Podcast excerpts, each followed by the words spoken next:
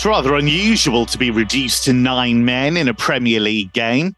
It's even more unusual to then go for it with a two player deficit, playing a defensive line just a shade short of halfway. But Ange Postecoglou does things his way, and Tottenham are perhaps all the better for it. And even though they eventually lost 4 1 to Chelsea in that mad Monday derby, the mood is still good in North London. I'm Kevin Hatchard, and this is Football Only Bettor. We do like original thinkers on the show. That's definitely the case for our top tipping team, starting with Mark O'Hare. Mark, it was a wild, frankly bonkers London derby on Monday. Tottenham did give it a proper go, but they did also suffer their first league defeat of the season. Yeah, uh, what brilliant chaos it was on Monday night. My kind of match that was um, so entertaining. Um, Spurs, we knew the honeymoon wouldn't last forever, um, but it all started so well against Chelsea. They were electrifying in that opening sort of 15, 20 minute spell. Then they lose their heads a bit and things descend into chaos. And I guess everything that could go wrong possibly did for, for Postecoglou. And the final scoreline does look incredibly harsh, really, on his team because I felt some of the criticism um, and the, the, sort of quotes of suicidal tactics from Postecoglou were a bit wider the mark, really. Um, Tottenham could easily have got something out of that game, and the final score didn't really reflect that, I felt. And, you know, I was probably going to bring it up on, on Sunday's show when we talk about Chelsea, but it's probably worth an airing here too. But in, in the 19 minutes between Nicolas Jackson's first and second goals, Spurs had three shots, two on target. That's not including Eric Dier's disallowed effort. Chelsea had zero in that time. Spurs had five final third entries. Chelsea had two. So you can criticise Tottenham's approach all you like because it was quite alien. It was quite unusual uh, to be defending in that way with nine men, but it totally bamboozled Chelsea. And yeah, you know, Son for twenty minutes, just screaming. Just did, yeah. did, just thought if we if we don't win nine against eleven, the backlash is going to be enormous. And it was just pure panic. And when it you've was. got a team of children with Thiago Silva and Raheem Sterling trying to kind of ferry them along, you're always going to have that, aren't you? You are, yeah. And, you know, it's fine margins. You know, if Son had scored that 94th minute chance, which was tipped around the post, we could have been describing like a, a smash and grab point here for Tottenham and and you kind of eulogising Postecoglou for his efforts and his tactics. And yeah, it was, it was a, a mad game, very, very entertaining for the neutral. Um, but what was quite interesting, I thought, was during the game, when we saw Romero sent off, we saw Van der Ven, Maddison Gold injured, uh, then Udogie as well. I was kind of watching the market ahead of the weekend game with Wolves, um, seeing if I could get on anything early, early doors there. And before the game, Wolves went off, of, well, were going off as a, a, plus one Asian handicap underdog. That line quickly shifted, uh, and in the second half, it settled to where where it is now. Wolves being kind of quarter ball underdogs going into this game, and you know you chuck in those absentees from Spurs, Perisic as well, Ben Davies. We understand is is potentially absent as well. They are down to the bare bones, at least defenders wise. Tottenham. Um, Maddison sounds more like a 50-50 for the weekend. You've got Bentancur coming back into the squad, which is big plus, but ultimately you're missing three of your first choice back four, which is not ideal at all. And if anything we've learned from Wolves this season is they are pretty much chalk and cheese at Molineux. They've displayed a, a, brilliant combination of kind of grit and, and energy to put teams under pressure. Away from Molineux, they've been a little bit more susceptible. But um, you look at their efforts; they've they've been dealt some you know a tough schedule at Molineux. They've beaten Man City, creditable draws against Newcastle and Villa. Even the defeat to Brighton early on in the campaign was nowhere near as one-sided as the score suggested. Um, and they've got options in forward areas. I know Pedro Neto is missing; he's been wonderful this year, but Hwang has been a revelation. Six goals, he's contributing assists as well. You've got Cunha on his day who can contribute. You've got Kalajdzic who's uh, beanpole target man who's decent with his uh, decent in, in control of the ball as well. So, and I like the, the kind of brawn in, in midfield and the balance of, of a ball playing ability now between Lemina and So I think we've got a punch of chance here at a, a decent price. Um, I think the sensible solution would be to back Wolves with a, a half goal start on the Asian handicap around about 1.8. I think that still looks fair enough. And I'm expecting goals in this game because Wolves matches invariably have done so. Nine of the last 10 have seen both teams scoring. They've only failed to score once. That was against Man United on the opening day when they played brilliantly and probably should have scored. But they've also only managed one clean sheet. And uh, obviously, this is a big test now for Tottenham defensively with those players missing. They have conceded twice or more in three of six away, but they've scored in every game. They scored twice or more in nine of 11. So I've got to think this has got all the makings of being a, a classic, really. So um, my selection would be Wolves plus half a goal here, um, just because of those absentees. I think it's a, a big ask for three players to slot in what's been quite a uh, a consistent backline for Tottenham under Postecoglou this season. Uh, you're missing a lot of pace as well with Van der Ven, Romero, and Udogie, uh, and Wolves do have pace in forward areas. So this could be quite uncomfortable for Spurs. Trader, tipster, and Mahjong Pro League contestant Emmett O'Keefe is with us once again. Emmett, that game against Chelsea's taken its toll, as Mark says, in terms of injuries and suspensions. How much does that sway you ahead of this game? Yeah, quite, quite significantly. Um, I'd, I'd echo everything Mark said. Just as well, just kind of going back to the the Tottenham Chelsea game. I just, I, I think, just for people out there, the, the, questions about Postecoglou's tactics, it is worth remembering that, like when when Tottenham go down to nine men and it's one all, like they're no matter what tactics they play, they're very likely to lose, right? So it's like you're picking the manager's picking the best of the best of, of a number of bad options. And whatever option he chooses, whether it's sit back and play deep, or it's play the mid block, or it's press high with the with a kind of high line, they're probably going to lose. And I, I would say, like, I'm kind of, I do think maybe a better team could have cut them up better than Chelsea, uh, uh, more easier than than than Chelsea did in the end. But you have to say, like, the approach they took got them unbelievably close to getting a draw with nine men which is like so like uh, uh, uh, even even though it didn't work out the tactics the, the, the, tactics he employed got them closer than i think sitting back with nine men would have. That's so i, I would I, i'm I, i'd be kind of pro Postecoglou in, in that regard. But and for this really funny it was actually it genuinely was, yeah. really funny to watch. It was, it was, surreal. It was it was surreal to watch. But the I for this weekend though, I do think that approach might count against them in the sense that we know I, I, was looking at some of the predicted lineups for this weekend, and, was, and, it looks like maybe they might play Højbjerg and Eric Dier at centre back together. And if you're playing that high line, like that's kind of their really high line. Mickey Van de Ven is one of the quickest centre backs in the league, and Romero's pretty quick too. So it's just like you're kind of you're going from that to Dier and Højbjerg. It, it is very dangerous territory as Mark said, Wolves Wolves have shown ability to be competitive with kind of some of the better teams in the league this season, and I, I, I they, they, they, they look an obvious play to me here. Uh, A double chance at 183. Obviously, kind of the Maddison, whether Madison's fit will be key. But even even without him, I think Wolves have shown enough this season they can be can be, be, be competitive and at least get a point given Tottenham's absences. Odds compiler and creator of a fine collection of beach inflatables that he sells all across Malta. Uh, Mark Stinchcombe is on the panel. Still, Stinch, Wolves felt they were on the wrong end of poor officiating in their defeat at Sheffield United. But either way, it's a pretty poor result, that, isn't it? Yeah, uh, I, I, guess. But I, I think, as Gary O'Neill kind of said, once VAR comes in, sometimes we don't know what outcome's going to happen, despite sometimes it being clear and obvious what the majority of us think should be the decision. Um, I do quite like his his take on uh, on VAR that you know he just refuses to discuss it because literally doesn't respect it. And I know Mark said the game on Monday was great to watch, but come on, like all this VAR stuff. I know they got the the majority of decisions correct, but it's just for for me, it's it's not an enjoyable watch. Um, well, there were 21 minutes of stoppage time across the two halves. Exactly. Like, I mean, we got to see lots of goals as a result, so it's a good lesson for anyone back in unders uh, to be to be careful. Um, but for me, like um, you know, the football is is not as exciting at the top level to watch as it once was with all these VAR checks. I always reference, you know, the Aguero winning goal for, for Manchester City to win the league all those years ago against QPR. I imagine that had a VAR check. You know, all the emotion gets sucked out and you can't really yeah. celebrate it, it properly. Um, so there, there obviously it doesn't seem to be going away, but there seem, there does need to be a lot of uh, tweaks, in, in, my opinion, to improve the process and what sort of things are checked and, and aren't checked. Essentially, um, for this game, um, it's it's quite difficult to sort of disagree with the market. Mark makes a good point there that.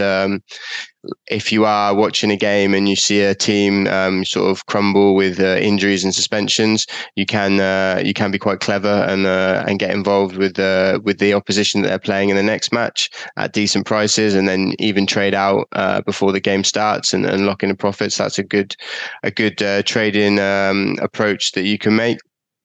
I was basically thinking that if um, given the all Spurs' injuries and suspensions and absentees and, and Wolves missing uh, Pedro Neto, it might it might turn into a bit of a, a scrappy affair.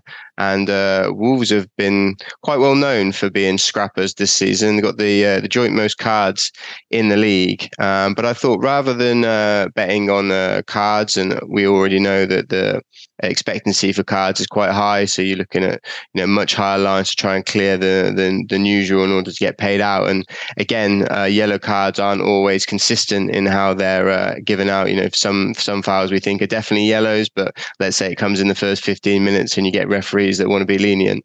So I thought I'd look at fouls, which are obviously a lot more binary. It's a lot more clear cut and uh, a lot more easier for for sort of the correct decision to be given in terms of what is a foul and what's what's not. Now, Wolves are the worst foulers in the league, averaging over 13 per game. And it just so happens that Tottenham are the most fouled team uh, in the league with over 14 per game. You can bet Wolves to commit over 12.5 fouls at four to five. And I thought that was uh, quite a nice angle. Now, it's worth bearing in mind that Betfair is offering a completely free ACCA or Bet Builder on this weekend's football, but you do have to opt in to claim it. T's and C's in the description. 18 plus, be begambleaware.org. Newcastle beaten in Dortmund, but battled bravely despite having lost a clutch of players to injury. They take on a Bournemouth side that's in deep trouble and was absolutely shredded by Manchester City. Emmett, what chance do you give the Cherries here? Um, if Newcastle were close to a fully fit team, I wouldn't give them much of a chance. But that is the, that's the opposite of the case here. Kind of the so I think listeners might be aware that Newcastle are missing Alexander Isak, Sven Botman, Elliot Anderson, Harvey Barnes, Jacob Murphy, and obviously Sandro Tonali. But I think this week this week Bruno Guimaraes will be suspended, and Callum Wilson also went off with, with the with the thigh injury in Dortmund. So like they're really down to the bare bones now, and I, I do think they are they're way more vulnerable here as well, we've seen Newcastle draw at West Ham and Wolves after two of their Champions League matches. So I do think it'll be tough for them to back up back up that match at Dortmund.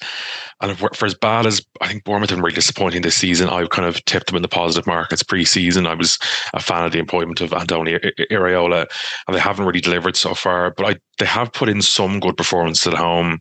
They held Chelsea to a draw, and they were in kind of in a winning position at home to Wolves, and a kind of an early red card kind of derailed that. Again, from what we've seen, this I, I, couldn't have that much confidence from what we've seen from Bournemouth this year, but I, I, do think there is scope for improvement with them. And just given Newcastle's injury list, this is a, this is just a really good time to be playing Newcastle, and I think Bournemouth look value to avoid defeat at around two point three. Mark, how do you see this one? Yeah, completely agree. This feels like a great opportunity to oppose a Newcastle team. This will be their seventh game in three weeks since the last international break, and they've not really impressed outside of St James's Park this year obviously a Tuesday to Saturday turnaround is is manageable, but both matches being away, one of which being in Germany, just disrupts rest and preparation time as well. And the list of unavailable players for this weekend, you know, Emmett's already sort of detailed a lot of them, but there's also Dan Burn missing. There's also Targett and Manquillo missing. So they've got no available left backs. Um, you're arguably missing at least five first choice players throughout the spine of the side. And you look at the bench that played, or at least were named away at Dortmund in midweek, they are very much down to the bare bones at the minute. And they looked leggy. Um, they looked really tired in that fixture against Dortmund. They didn't look like they were capable of raising themselves in that second half to, to battle back and get something out of that match. So it might sound strange considering we're opposing a team who are unbeaten in seven Premier League games, scoring 20 goals, keeping clean sheets in five of those seven Premier League matches too. But I didn't think they were that great against Arsenal last weekend in a low quality match. Obviously, they had um, Manchester United in the cup last midweek too. It's been a, a, pretty tough schedule for Newcastle in recent weeks, and this feels like a, good opportunity to to oppose them really. So I'm actually taking it a bit um, more pragmatic to Emmett. I'm going into the, the exchange and backing Bournemouth plus one on the Asian handicap at 173. Uh, it requires Newcastle to win this game by two goals or more for the bet to lose, which I think adds a, a nice bit of insurance. Now, Alex Scott was injured last week for the Cherries, which is a, a big blow, but Lewis Cook should be back from a ban too. And whilst it's not like for like, um, it does, uh, you know, give them an extra body there in midfield too. And you know, if you're thinking Newcastle are leggy, or they are feeling it uh, in leg, in, um, in tiredness, uh, fatigue, in the mind, even um, after an intense couple of weeks. For all Bournemouth's negatives this year, they do play with intensity, they do play with energy, and that could be the tipping point here to to kind of get them a little bit closer to Newcastle. As Emmett said, they competed well against Chelsea. They weren't that bad against Spurs either early on in the campaign, and um, this might be the opportunity to get them on side. Let's take it into the championship then, a Northwest derby between Blackburn and Preston. Stinch, what have you got for us? Yeah, you touched on it at the beginning of the, the show, Kev. I wanted to sort of highlight the increase in stoppage time uh, across the UK this season, and because of the the increase, the the um, extra goals that we're seeing as a result of that, and how I think arguably any over two and a half bet is almost positive EV before kickoff in some games because you expect in in my mind they're priced up on sort of an injury time expectancy of, of sort of four or five minutes per half. But if you happy happen to hit a game where all of a sudden that goes up, you're you're you know you're riding a, a very positive EV bet. Um, you look at the championship this season the average goals per game so far 2.73 you compare that versus last season just 2.43 and season before 2.51 so you can see the the huge uh, improvement there in terms of the the output. And if you look at the the highest time bucket in terms of goals um, this season, 24% of goals are coming after the 75th minute, and you compare that to 21% from last season. It's only three percentage points, but that actually, you know, is, a, a huge yeah. yes, is a huge amount of an increase. So I really wanted to find some games this weekend uh, to try and take advantage of, and I, I think the the Friday night Lancashire derby uh, ticks the box. Um, two teams that uh, are both pushing for uh, playoffs and uh, and ultimately uh, promotion.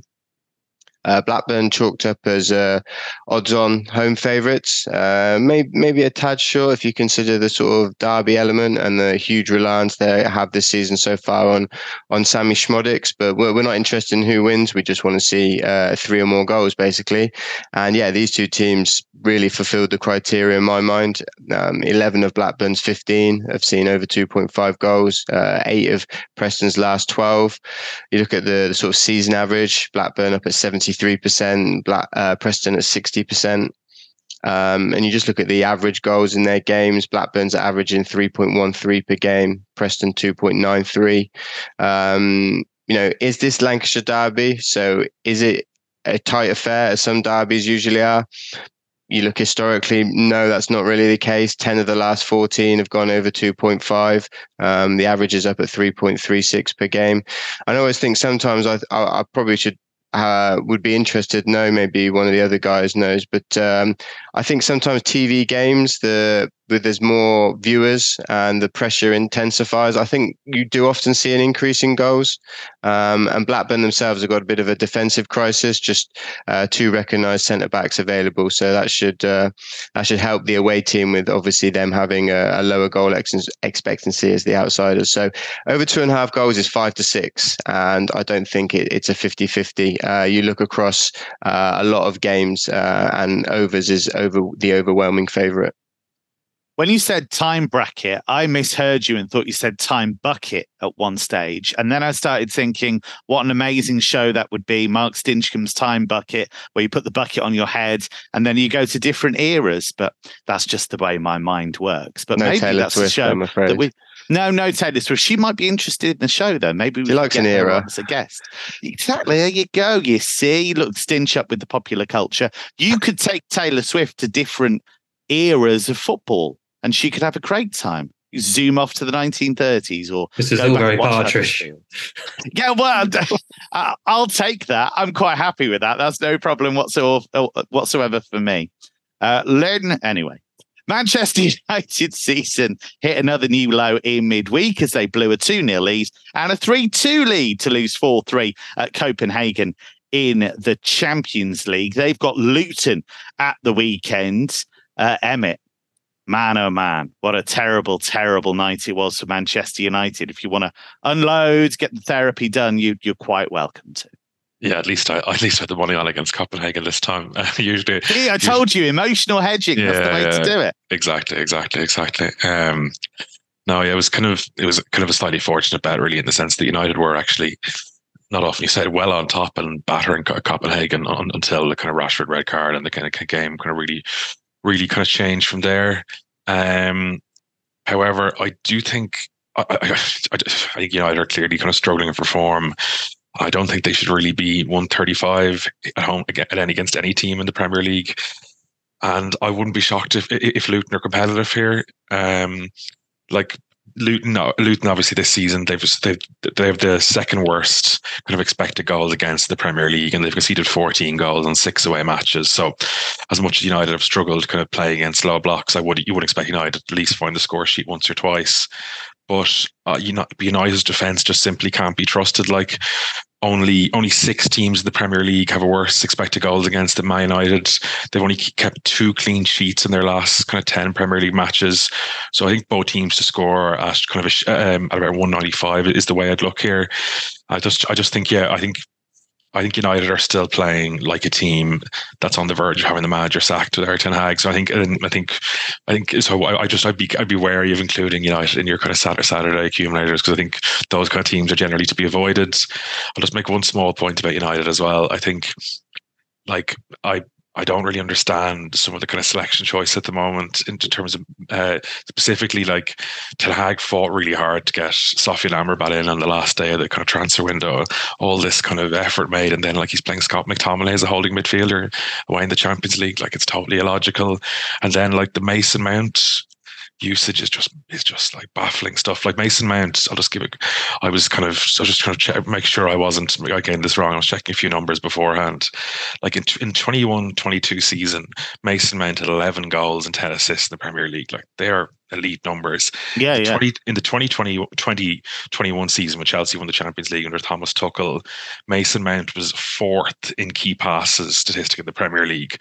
The guys ahead of him in that statistic were Kevin De Bruyne, Jack Grealish, Bruno Fernandes. That's it. Like Mason Mount is not is not a dud. Like he obviously didn't play well for Chelsea last year, but like he did. There was the contract controversy. Yeah, and yeah, yeah. distracted, like, and the place was an absolute basket case anyway. He was a really effective player playing in, in this. To be fair, he was mainly playing a front three for Chelsea. You're kind of a half and half type position, and given United struggles in midfield, United are crying out for that kind of half and half kind of um, forward slash midfielder to give them yeah. extra numbers in the midfield. So I just I'd like to see that happen, and I'm kind of just baffled as why Ten Hag isn't trying it, especially given the money they spent on this summer.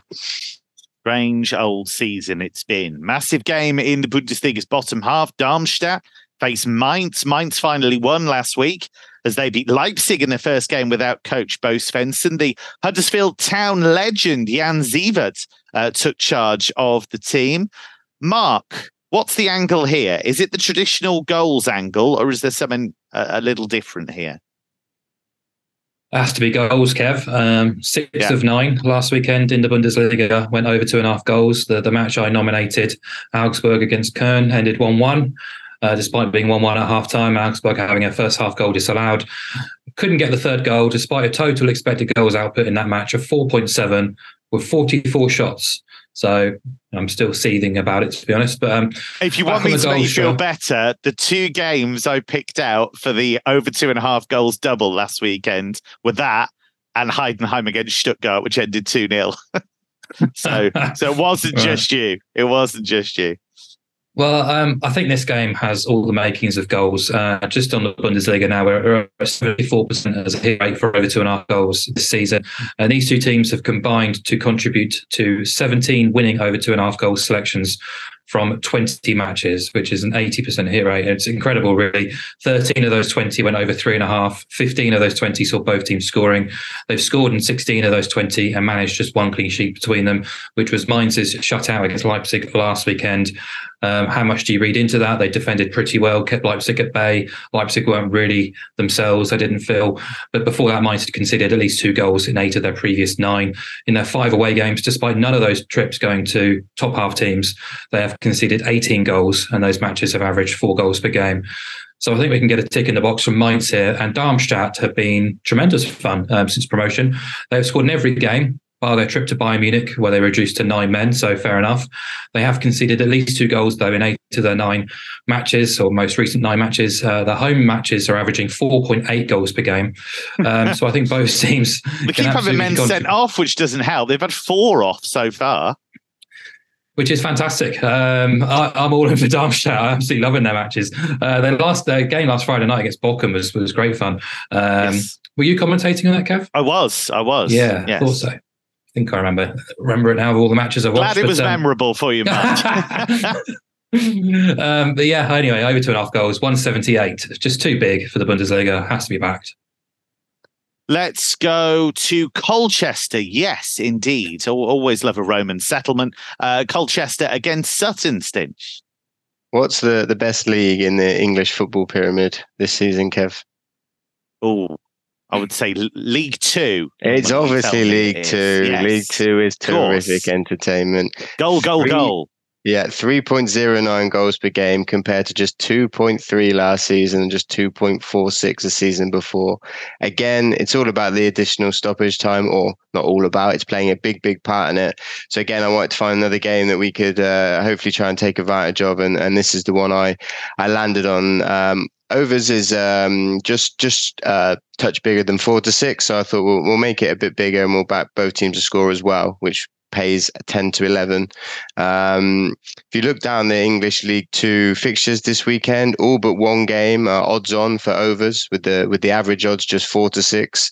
Um, so it's it's obvious what the, the market thinks of what we've seen so far season. That it's it's not a fluke.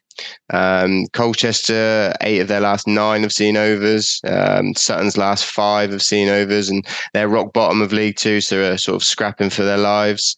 And you just look at their both teams in terms of the actual goal output. Um, 55 goals in Colchester's games. That's 3.44 per game. Wow. 58 for Sutton, 3.63, and you know we're talking about a 2.5 line.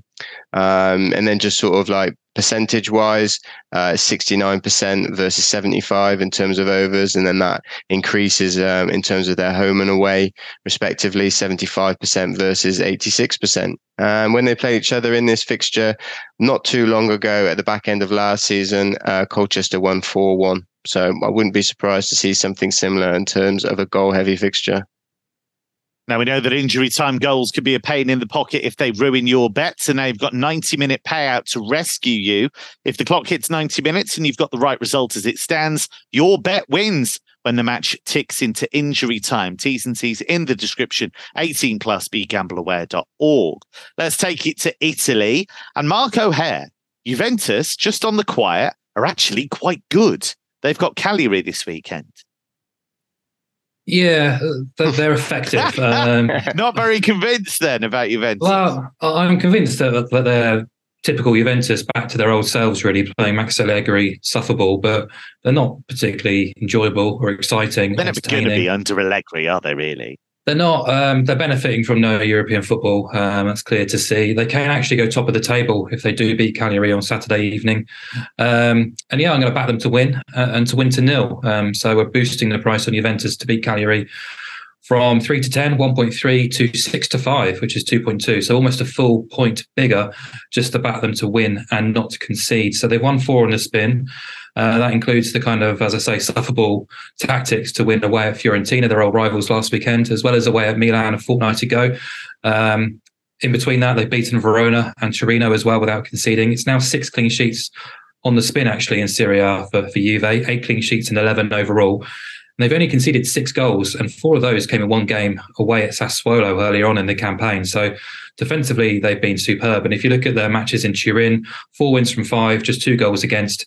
They're allowing 0.4 expected goals per game in those five home fixtures, and just 4.6 shots in the box. Um, so defensively, they are right at it. Um, and Cagliari, newly promoted under Claudio Ranieri's watch, Stinch's mate, um, they've actually been quite good fun to follow. Um, more Did recently, they come back from three 0 down to beat yeah, Frosinone four three recently? yeah, yeah. So that, that's one of one of their last three matches where they scored eight goals. Uh, but the opposition have been Genoa, Salernitana, and Frosinone. And in Serie A, the, the difference between the sort of the top six, top seven, and the bottom six, bottom tops, uh, the bottom, bottom top, the bottom six the bottom or seven. Subs, yeah, yeah. um, uh, there's a huge difference. Um, so Cagliari had failed to score in five of the previous eight.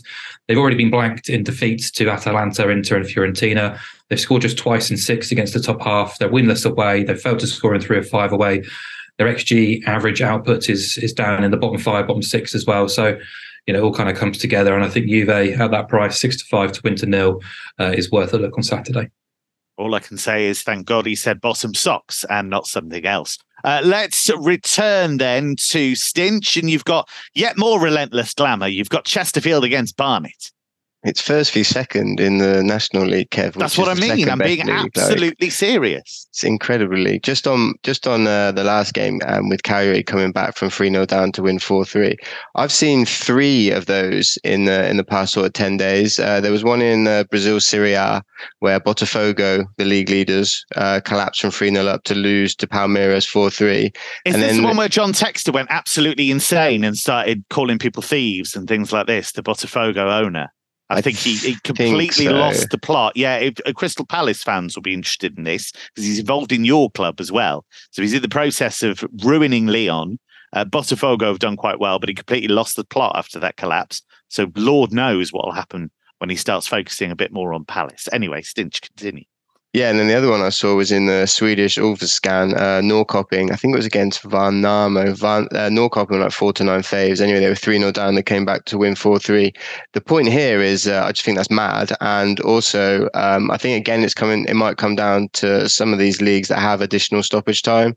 Yeah. It is giving um, more time for the the favourite to to come back and uh, and ultimately win. So there, there might be a there might be something to look at um, in play uh, to lay in uh, a team that are 3 0 up that uh, you think could be susceptible uh, to to a, a, mini collapse. And, you know, you only need one goal and you can trade out. But, you know, if you ride your luck, um, obviously you'd be in for a big payout.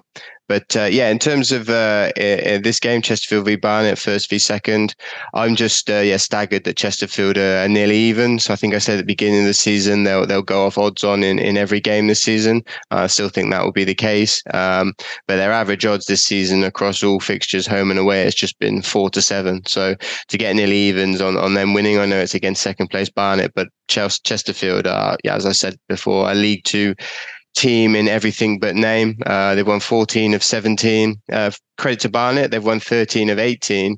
But um, if you look at the five games Barnet haven't won, they've all come against top half teams. So I just think there is there is a gulf in quality. Uh, Chesterfield won seven of eight at home, uh, beating third place Bromley 2 0, sixth place Halifax 3 2 seventh place Aldershot 4 3. And obviously upset uh, John Mousinho's Portsmouth last weekend in the FA Cup. That's a John Mousinho's Portsmouth who hadn't lost in 30 games. So it just goes wow. to show they are capable of competing with uh, the better teams. And yeah, ultimately, I do expect them to take care of most teams in the National League this season. And and for me, it just looks a really big price as well when you consider the fact that when they played third place Bromley at home, they were four to nine, and Bromley are really really highly rated. So I'm not suggesting the prices uh, are going to go off anywhere near that, but uh, yeah, I just think Chesterfield are, are too big here and nearly evens.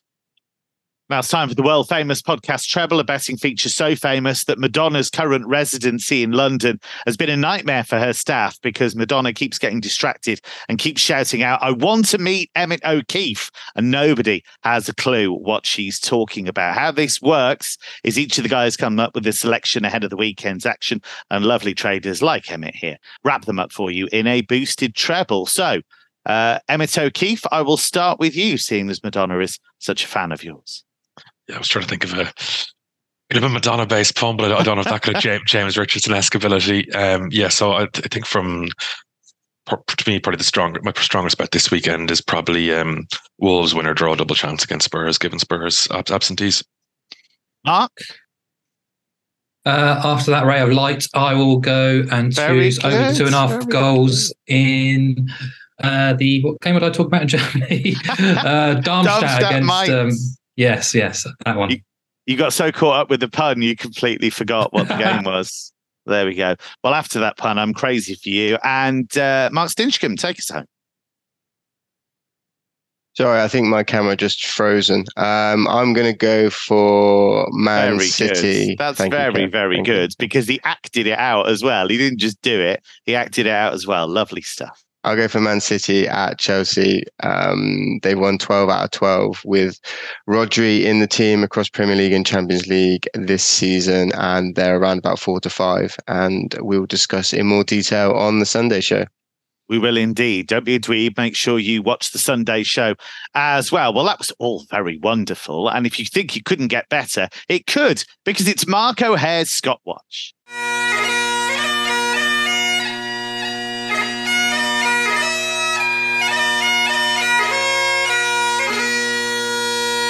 Oh, aye. Escort Watch.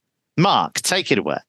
Yeah, Partick um, paying out on overs again last weekend, which was nice, but we're going to leave them alone. We're going to drop down to Scottish League Two, where Peterhead are the new leaders in what is turning out to be quite a fascinating title race. There's three teams within three points of Peterhead at the top of the table. Uh, Peterhead coming into the weekend with a five game winning streak and seven wins from 10 overall. They're hosting Stranraer, happy to be with the home side here, uh, backing them to win and over 1.5 goals. At 1.95, they've scored at least twice in six of their seven wins. They've scored 14 goals in the last five league matches. They averaged the most shots and the most shots on target in the division, and they lead the ratio rankings in both metrics as well. in the fourth tier. Stranraer have lost five of the last six. They did beat Elgin last time out, but Elgin are bottom of the table. They've conceded 19 goals in the last six. They've conceded three goals or more on four occasions in that game cycle. In their last three away games, or the last three away defeats have ended 5 0, 3 1, and 4 0. So they're giving up the second most shots and the second most shots on target in the division. So it all kind of comes together quite nicely to back Peterhead to win and over one and a half goals in what I think, now I don't have it official, but I think this could possibly be the longest away day in Scottish football this season. Um, Stranraer are right down on the southwestern tip of Scotland, and Peterhead are right up in the northeast, further north than Aberdeen.